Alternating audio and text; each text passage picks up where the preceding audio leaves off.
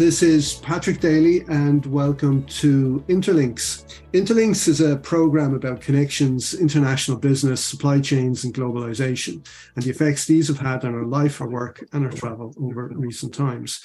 In today's program, I'm joined again by my colleagues from the Supply Chain Special Interest Group of the Society for the Advancement of Consulting to talk to them about how they're helping clients at this time to cope with inflation and higher interest rates that are affecting companies operating in Europe, America, and Australia alike. So, on Interlinks today, we have joining me from Brisbane, Australia, David Ogilvie, founder and principal of David Ogilvie Associates. Welcome, David. Hey, Patrick, nice to be with you again. You're very welcome. And from Phoenix, Arizona, in the USA, we have Diane Garcia, president of Lorraine Consulting. Welcome, Diane. Good morning. Hi, Patrick. Hi, David. So, uh, David, I might turn to you first. So, rising inflation and higher interest rates than we've been used to for a long time are now here. Um, so, what kind of challenge does this represent for, for your clients? Um, and how are these challenges kind of manifesting themselves in, in day-to-day operations? Well, Patrick, as you know, uh, a lot of um, the current circumstances is following very quickly after some very large supply chain disruptions.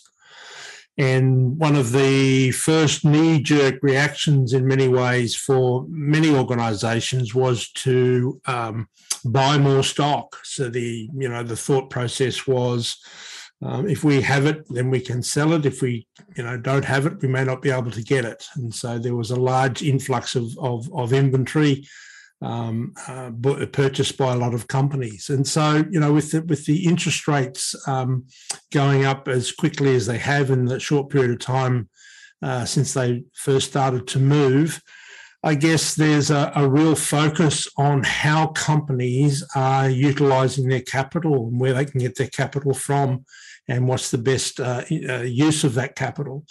And um, often you know having high levels of inventory uh, is not always the uh, the best uh, best use of, of of their capital.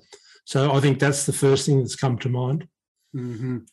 so yeah uh, i guess if they have high levels of uh, inventory they've got working capital tied up in in in that inventory which is not very efficient and as we know inefficiency is kind of a, a manifestation of inflation or it leads to inflation. So, one way to address inflation, I guess, I'll put this to you, Diane, is to improve productivity in our use of labor, our use of energy, and other resource inputs like like inventory.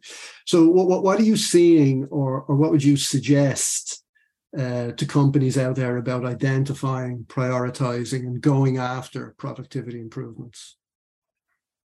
Well, that's a great, great question. Um, mainly, I would say this year, um, the, the priority or the focus with my clients has been on, like you said, the efficiencies and the productivity, especially around how we schedule the backlog and prioritize key customer, um, you know, projects and and orders because there are quite a bit of uh, clients on that I'm seeing that have still a big backlog. They still are trying to manage those high inventories.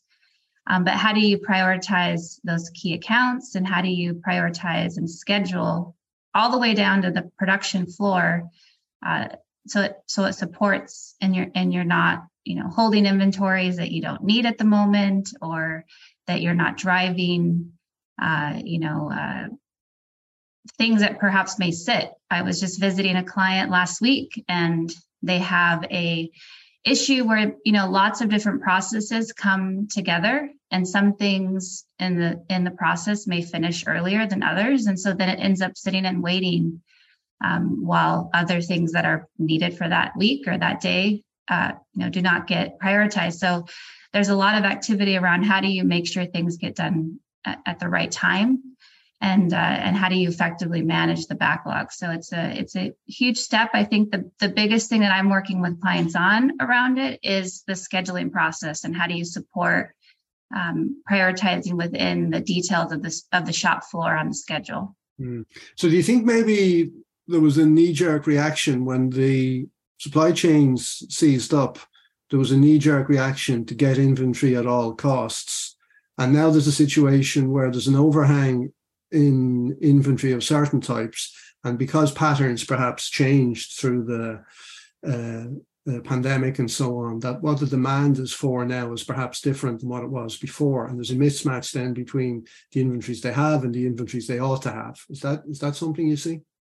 Oh yeah, I agree. And and I think David, you know, brought it out very well at the beginning is that uh, the focus was whatever especially during the pandemic and the start of it whatever whatever you can get whatever we think we may sell you know bring it in make sure we secure that supply. And now you know we do i do see that clients are holding uh, some of that existing and remaining inventory. And i do think that like david david mentioned um, trends are shifting. And so now we have to work on how do we manage effectively those inventories um, yes, I, I, I, had a similar similar client uh, recently, similar project recently with a client where um, you know they're having a lot of difficulty getting chassis and so forth, and and and the moving around of the of the schedule, production schedule, was creating chaos in many spaces because you know they needed to be very careful what they moved uh, the production schedule to because they may not have had the the inventory for those particular items.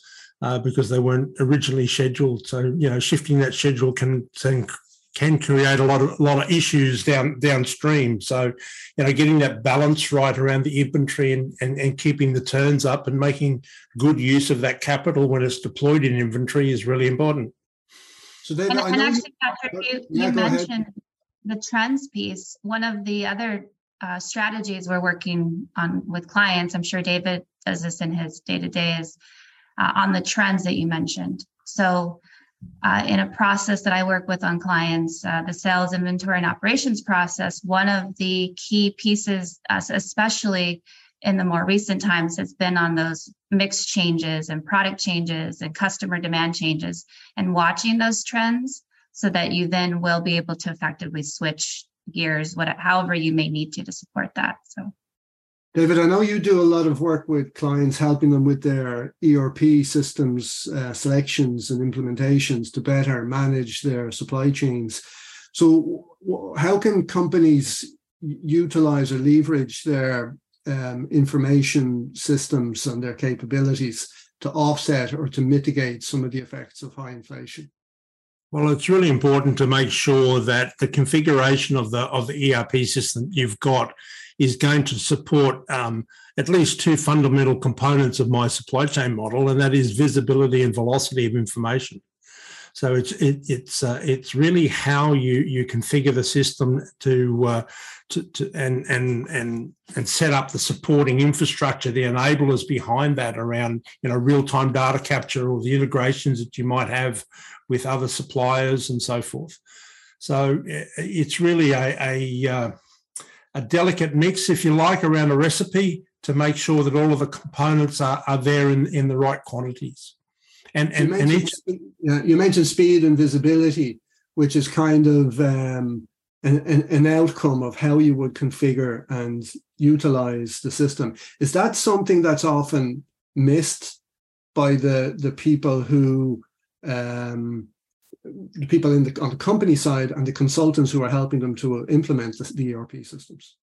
Uh, yes. So, so, for example, with with that project where we had the difficulty with the chassis, of, of course, it's it's it's about improving the speed at which the information about the availability of those chassis was getting to the client. Uh, and there were often, in some cases, some very basic things um, that were stepping uh, out of the way. It, it, can, can be as simple as the process that you're using to follow up on, on outstanding orders. Uh, whether you can get the ERP system to help automate some of that rather than having somebody actually making a phone call or sending an email. There are some act- techno- technological uh, aspects that you can bring to the table to help improve both the visibility and the velocity of that information. Okay. Um, and I guess uh, at the end of the day, uh, visibility and velocity is going to contribute to efficiency and productivity, which is a kind of a, an inflation busting uh, strategy to to adopt. And I guess I, nothing else, Patrick. It, it it helps with the decision making. You know, the sooner you know about these things, you know, you can make different decisions based based on the information that you do have. So the sooner you can get those things there, the better decisions you can make. Okay, gives you that that little bit of advantage. And I guess if you do make those improvements, it gives you choices that other people don't necessarily have. Correct. Which I guess is if everybody's raising their prices and you have become more efficient, you could either raise your prices as well and take take the extra margin, or hold your prices tight and gain maybe market share, depending on which way you want to go with it. Right. That's exactly right. So uh, I know from talking to you both together and separately uh, before. Um, and given that you live in kind of quite different parts of the world, that you have slightly different views and take on, on what's going on, how long it's going to last, and what the what the future might hold. So, uh, Diane, I know from talking to you and and and Lisa, and so some of these opinions might might be uh, Lisa's as as as well as yours, or instead of yours. But um, I, I, get from you guys that you have a fairly upbeat view in the longer term with regard to America and its prospects for the future with regard to uh, inflation and interest rates and so on. So, so what is your view on that? And what are the main considerations that kind of bring you to a more of a kind of an upbeat um, assessment of, of the future? Oh, that's a good question. I, I think I'm always upbeat and optimistic, Patrick. I, I think overall the uh, the the the US, I mean, I'll talk on the US perspective. Uh, lots of uh, companies that we're working with or you know within the supply chains of, of clients that i have are you know moving and insourcing or nearshoring uh, their supply chains to the near the us and there's a lot of talk about what countries uh, are you know supporting that kind of movement and that reconfiguration in the supply chain so I do see uh, here in the U.S. it's uh, they're they're bringing it's a huge market. So they, a lot of those companies and supply chains are moving, um, which is going to not only attract uh, you know more talent and it's going to uh, ensure that the that you know there's plenty of uh, innovation and and exciting things to come in the future are going to happen here in the U.S. So I think that's a big contributor is that I, I see that movement coming into the US and near the US. Um, I think overall that, like you mentioned, the word was long term. There's still a lot to weather. And I know that, you know, we're kind of recession, nearing recession. Uh, we'll be in a recession, but I do think that in the long term, there's a lot of opportunity. And I, I think the word that I mainly have been using or just mentioned was innovation, because I do think that there's going to be quite a bit of changes. There have been a lot of changes in uh, the technologies that support the supply chain. So whether that be ERP or BI or analytical tools, I, I think that we're going to gain more insights around uh, the supply chain. So I just see that there's a lot of excitement that all of these disruptions and things that we've had to navigate have brought on. And I think it'll continue to bring that on. Yeah. It's interesting as well. People talk about the regionalization of supply chains and maybe the center of gravity of the global economy is kind of fragmenting. So you're going to have kind of an American cluster, a kind of European cluster, Far Eastern cluster. So you can see countries like um, Mexico and Canada, Dominican Republic, Costa Rica becoming kind of a, a cluster around the United States and a kind of a, a supply chain. Uh, a regional supply chain in in that region growing and becoming becoming stronger. Do you do you, do you see that? Yes, yeah, I think the countries you just named is a very good example. It, it's between, and, and I think that there's places like a Canada that you know maybe weren't as uh, looked at in the same light, and now we're, I think, clients and it's it's you know recommend recommendations on places that are just nearby or close or that we have good relationships with. So yeah, I do see that that happening. I, I don't think it's quite as regionalized as it could be, but I do think that that trend or that supply chain reconfiguration is happening. 93.9 Dublin South FM. So, uh, David, um, I know that you see the tensions between the US and China over Taiwan as kind of a major potential risk for Australia. So, how do you assess that risk, and what do you think would be the consequences, say, of a shooting war over over Taiwan? And what should Australian and indeed other companies in other parts of the world be thinking about uh, by way of preventive and mitigating actions if if if there was an issue there with with China? Well, it's interesting you say that, Patrick, because that's part of the reason why I'm not quite so optimistic as Diane. I, well, I, am not. Um, uh, I'm not uh, pessimistic. Uh, I am not quite as. I'm hopeful, but not quite as optimistic. Um, if if uh, if we do get a shooting war, I think we are in big trouble. And uh, I said this at one of my uh, business owner and CEO lunches recently, and I was asking them the question, you know, what happens to your business if if China does um, uh, invade Taiwan and we are involved in a war? What does that do to your business? And in most cases, uh, China will just simply stop supplying. Uh, and that will uh, be quite devastating for many, many businesses. And um, that that ability to nearshore or reshore that is like it's happening in the US, I'm not quite sure is is quite as um, as much of an option here. While we have a, a, new government here, and they are changing many things, and they are talking about trying to uh, bring manufacturing back to this country, I'm still not as um, uh, sanguine, I guess, around um, what the cost of energy is going to do to that, and whether that's going to be able to help facilitate that, or whether it's going to be an inhibitor uh, to that. But uh, more on the on the government in our space too. Like I mean, they are a more left leaning government now, and there is industrial uh, legislation before our parliament as we speak. And uh, there is there is a high concern here that that's going to bring our industrial landscape back to the 1970s, where we have have uh, massive strikes and uh, multi multi industry strikes, and and you'll be able to um, take work, workforces out in other industries, even though that they're not related to the industry where the dispute uh, is is involved. So that is is quite concerning for businesses in this country and um, and that is certainly something that uh, executives are going to have to start to plan around and have some contingent actions in place should that happen. Yeah, I would think as well Australian businesses should be looking a lot at your your neighboring countries. There are ways, if you like, that you're similar to the US and then different. The sense you, perhaps your economy is more advanced, say, than the likes of some of your neighbors, um, Indonesia, Philippines, Malaysia. So yep. Yeah. yeah, the population wise, you're much smaller than they are, which makes you different. So I get, but I guess the, the, the, it has to be a factor for the future, that area, right? Yeah, absolutely. And, you know, we are a part of Asia. Uh, that's, you know, we're probably the only Caucasian country in the area in many respects, as multicultural as we are.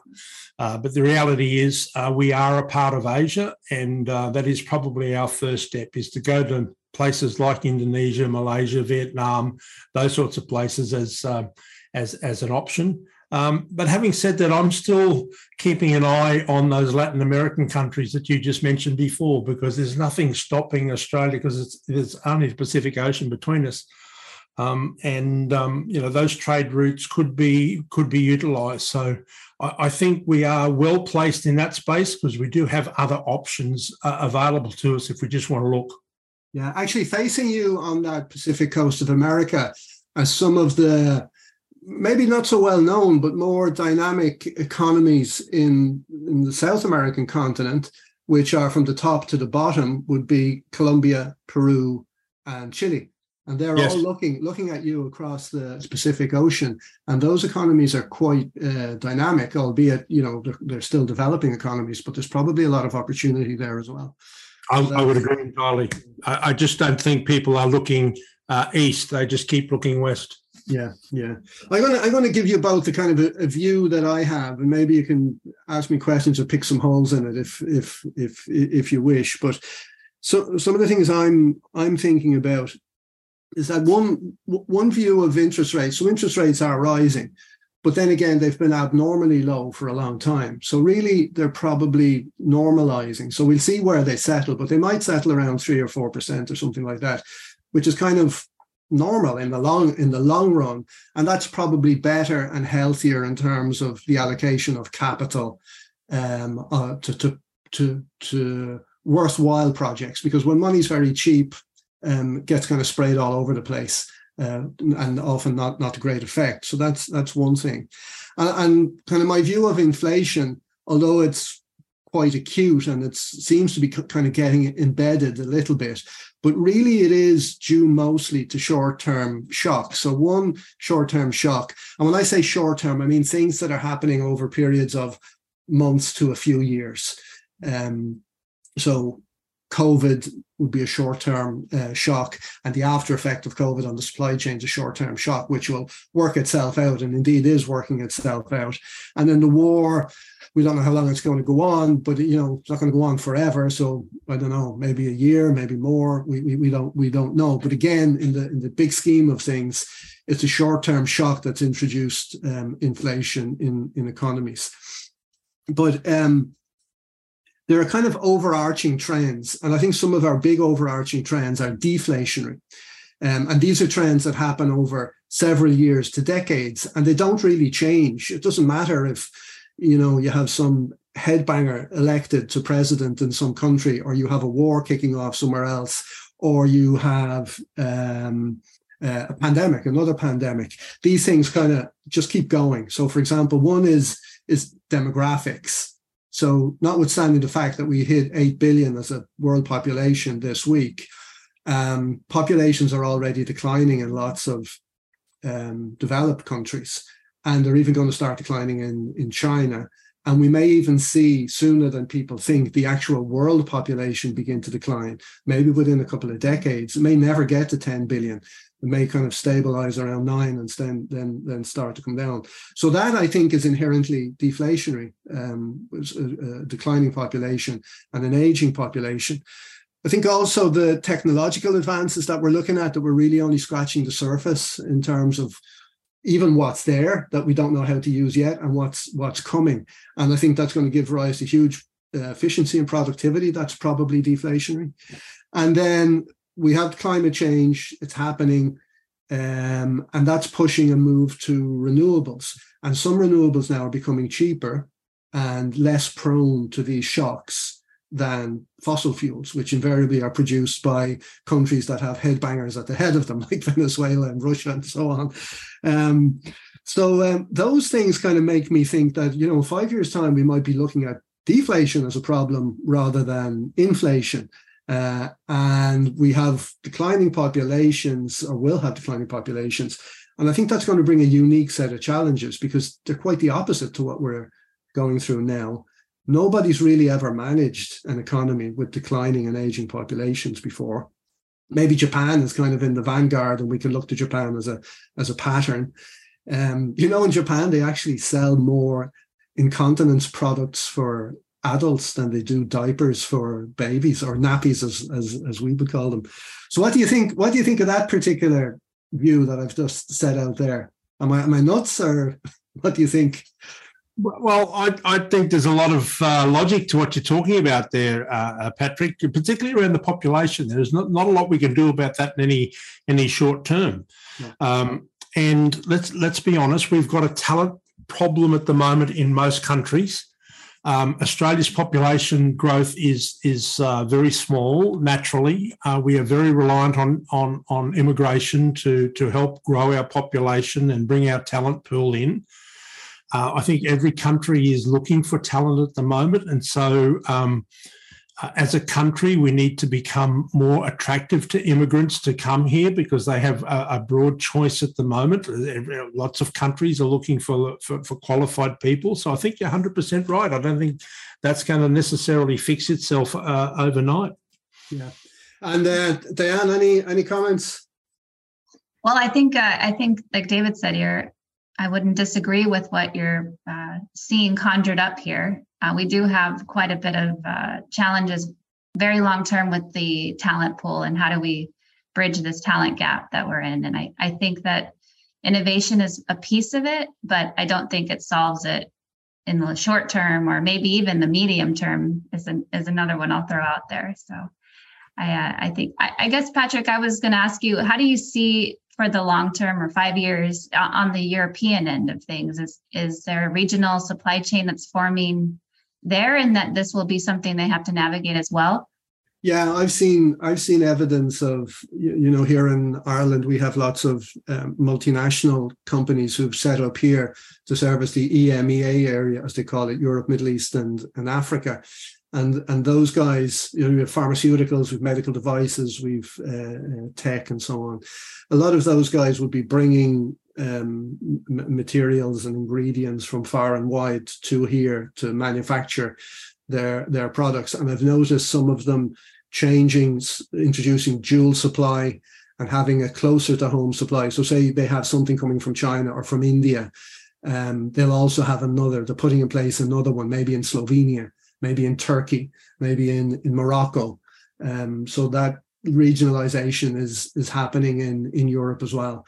And I think the invasion of Ukraine has driven Europe together uh, like there was there were problems with uh, unity and internal squabbles and so on in the European Union, and um, the the threat from Russia has kind of cleared the the slate a bit in in that sense. So we're seeing more more unity, and we're seeing a big shift away from dependence on Russian energy, particularly gas.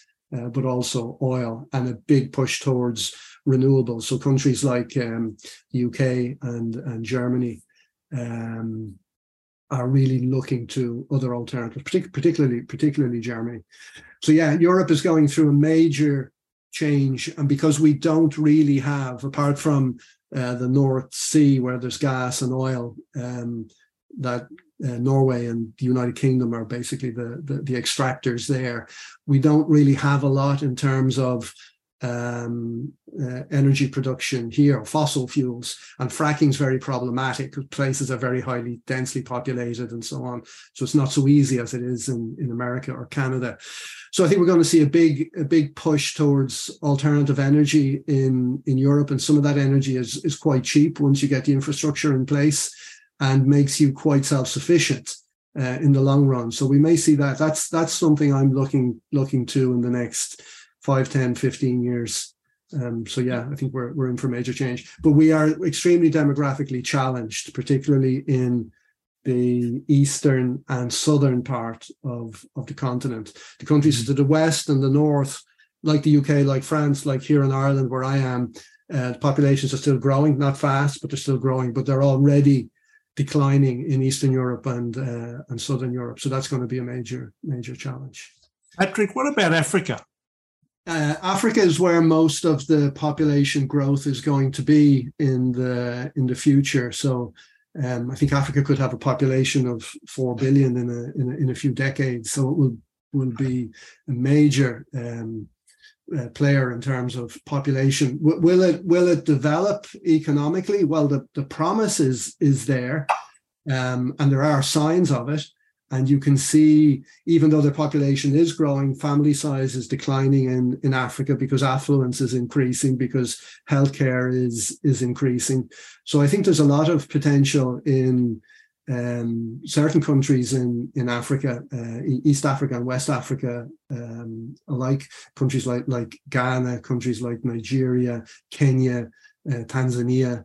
So yeah, I think there's a I think there's a there's a I, I won't say a bright future because you never really can tell, but there's there's certainly the potential for um, huge changes in in Africa. I think as yeah. well they might they might jump a lot of the legacy technologies in the same way that they jumped um, uh, la- the uh, terrestrial telephony straight into mobile telephony. They may do the same with energy. Um, yeah. They've done the same with banking. You know, they've gone straight from no banking to electronic banking. Um, so yeah, Africa, I think, is a place where there's going to be a lot of people interested. You know, the Chinese are very interested. The Europeans have a long uh, tradition of involvement in Africa. The Americans are looking to Africa as well. So you know, it could be. That's, that's, the thing with China, right? They've got a lot of investment in lots of these places, like in in Cambodia, for example. They've got very high investment in Cambodia, yeah. as does Russia. Yeah. Um, but the political environment in Africa is probably not as stable as it as it needs to be. Would that be fair?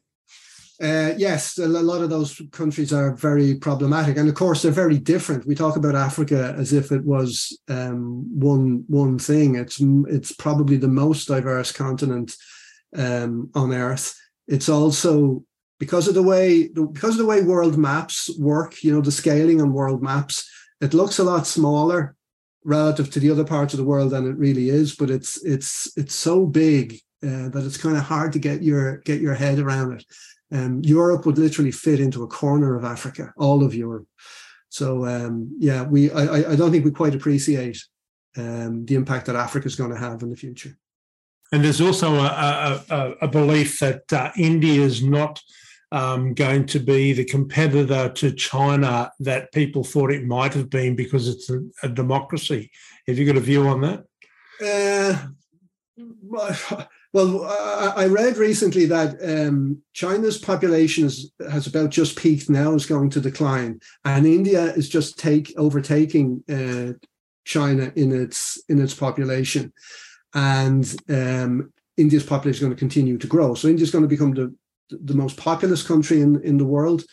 Um, China's population is going to decline quite fast. I think China is going to have difficulty maintaining its its its growth rates, and I think those kind of command economies uh, have have problems, and they're going to have problems getting on getting beyond being uh, a middle income economy.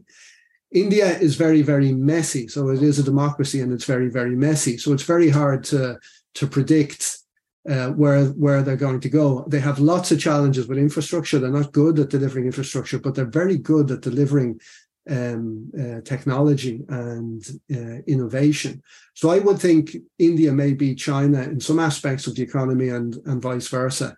But uh, I, I think China I think China's hitting headwinds, um, and uh, we, we'll see that over the next 5, 10, 15 years. Hmm. Interesting. Okay, so uh, again, uh, the clock is against us, so we'll have to we'll have to give it a wrap here. So, um, delighted to have both of you on again. It was a pleasure as always, and uh, look forward to talking to you again next month on this and other other topics. Thank you, Patrick. Thank you, Patrick. Thanks, David. All the best. Uh, so thanks again to David and, and Diane. Thanks also to our listeners for tuning in once again. And until next time, keep well and stay safe.